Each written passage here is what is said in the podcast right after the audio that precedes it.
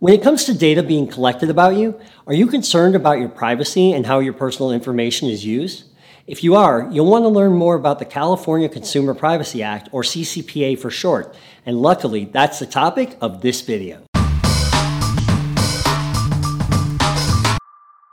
Alright, before we dive in, be sure to subscribe to this channel if you haven't already. That'll help keep you up to date on all things AI, data, and analytics. Also, you want to stick around to the end of this video to see how regulations like the CCPA impact your privacy, and let us know in the comments about any thoughts you have regarding data privacy. Okay, so businesses, including data brokers, collect consumer data in many different ways, and it's not always clear what data is being collected or how the data is being used and who it's being shared with. Also, consumers typically don't have much control when it comes to the collection and use of their data. In 2018, the General Data Protection Regulation, or GDPR, became law in the European Union. The GDPR was developed with the primary goal of protecting consumer data and privacy rights, specifically around the processing and movement of consumer data. Around the same time, the CCPA was signed into law in the state of California, and like the GDPR, the CCPA was developed with similar goals of consumer protection and privacy rights in mind. So, what does the CCPA regulate exactly? At a high level, and without using legal jargon, the CCPA provides consumers with the following privacy rights and protections the right to know, the right to delete, the right to opt out, the right to non discrimination, and the right to notice at collection. Let's dive into these in a little more detail and keep in mind that there may be certain exceptions and additional details that you can learn about by visiting the official CCPA website.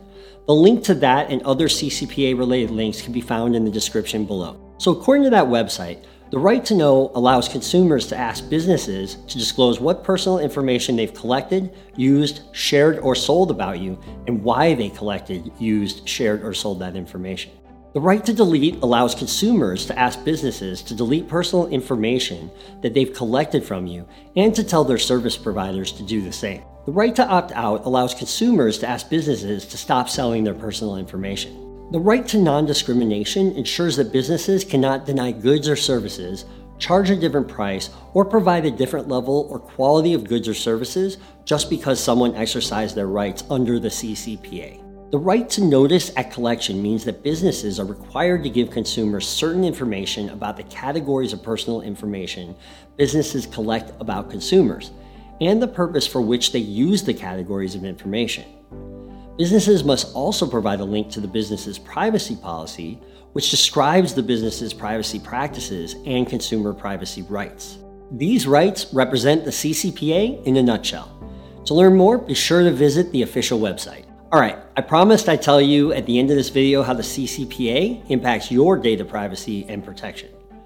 The short answer is that if you're a California resident, you're fully protected and have the rights provided by the CCPA. Unfortunately, the CCPA doesn't apply to people that aren't residents of California, and there currently isn't a national equivalent of the GDPR or CCPA in the United States. That being said, consumer protection and privacy is an increasingly important topic and an area definitely worth keeping your eyes on. Alright, if you like this video, be sure to click the like button and share it with people you know. Thanks again, and I'll see you in the next video.